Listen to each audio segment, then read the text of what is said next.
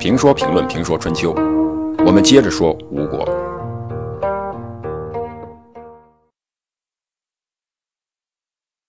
打败了楚国，教训收复了越国，吴国已经搭起了强国的架子。这个时候，吴国已经不是一般国家了。于是，国际舞台上，吴国渐渐成为了主角。前面我们提到过，春秋时期各国称霸。一定要过楚国这一关，过了楚国这一关就是霸主，过不了就只能回家种红薯。齐桓公威服了楚国，齐桓公是霸主；晋文公打败了楚国，晋文公是霸主；宋襄公没这本事，因此他只能是一个山寨的霸主。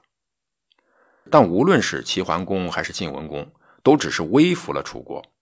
历史上著名的城濮之战、鄢陵之战，只是在楚国的外线作战。战场是在楚国国都千里之外，楚国并没有伤到元气，但吴国就不一样了。吴国不仅打到了楚国的内线，而且占领了楚国的国都，赶走了楚国的国王。如果没有秦国的帮助，楚国很有可能就此灭国。因此，吴国是第一个让楚国从骨子里惧怕的国家。历史上从来没有一个国家能打进楚国的国都。从来没有一个国家迫使楚国迁都，吴国做到了。楚国为了避让吴国，被迫将都城从郢迁到了诺，被迫迁都。从这个意义上讲，吴国是一个真正的军事强国，以至于吴军一出动，楚国就害怕。吴军驻军陈国，楚国的大夫们都恐惧，说。吴王阖闾善于使用他的百姓作战，在伯举把我们打败了。现在听说他的继承人比他还厉害，降服了越国，我们将对他怎么办？但是楚国有人才，大夫子西看出了问题，说：“您几位只应当忧虑自己不相和睦，不用害怕吴国的侵袭。为什么？因为现在吴国的国王是夫差，虽然与老吴王阖闾是父子。”但做王的差距可大了。为什么这么说呢？从前阖闾吃饭不吃两道菜，坐着不用两层席子，房子不建造在高台上，器皿不用加红漆的和雕刻的，宫室之中不造亭台楼阁，车船不加装饰，衣服和用具取其实用而不上虚华。在国内，上天降下瘟疫，就亲自巡视。安抚孤寡、资助贫困的人，在军队中，煮熟的食物必须等士兵都得到了，自己才食用。他吃的山珍海味，士兵们都有一份阖闾经常抚恤百姓，并和他们同甘共苦，因此百姓不疲劳，死了也知道不是白白的死去。我们的先大夫子长的做法正好相反，所以吴国就打败了我们。现在听说夫差住宿有楼台池沼，睡觉有嫔妃宫女，即使是一天在外头，想要的东西也一定要到手，玩赏爱好的东西一定要随身带走，积聚奇珍，享乐为物，把百姓看得如同他的仇人，没完没了的驱使他们。这样做不过是自取失败而已，哪里能打败我国呢？子细的话道出了一个暴发户与一个真正强国的差别，同时也说明了“成由勤俭，败由奢”，虚心使人进步，骄傲使人落后的道理。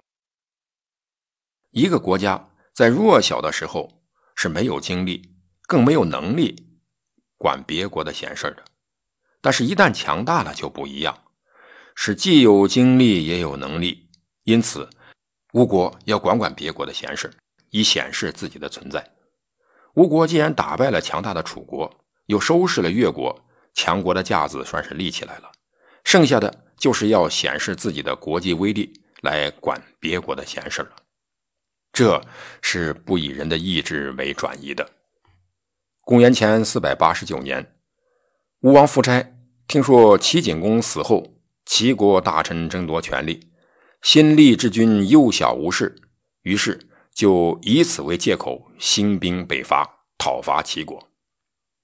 对此，老而清醒的伍子胥不同意，劝谏说：“不行，我听说勾践吃饭从不吃草两样的好菜，穿衣不用两种以上的颜色，吊唁死者、慰问病者，与百姓同甘共苦。他为什么这样做？意图很明显，这是想利用民众发屋报仇啊！勾践不死，必为吴国大患。对吴国来说，越国是心腹之患，而齐国呢，只像一块界轩，希望君王放弃攻齐，先伐越国。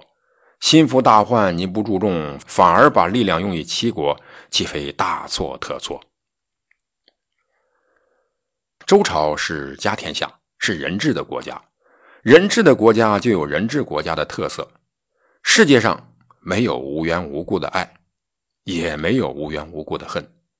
古人讲报恩，人治的国家，人家对你有恩，国王、国君或主上对你好，那不是无缘无故的，而是要你回报的。因此，这种恩实际上是国君下的订单，希望有朝一日你该出手时就出手，为他排忧解难，甚至以死相报。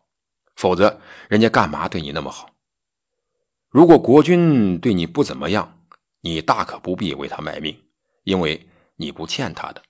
但国君对你不好，想来你的生活也不怎么样。如果身居上位的国君对你好，你享受了他给你的利益，那么你是一定要回报的。即使犯法，即使他做的你认为不对，你也要肝脑涂地的为他做。这就是做人的原则。否则，人家还不如养条狗呢。国君对一个人好，那是希望一个人回报；国君对国民好，那是希望全体国民回报。什么事情需要全体国民回报呢？除了打仗效忠，还有什么？因此，勾践对他的国民好，与百姓同甘共苦，那是很危险的。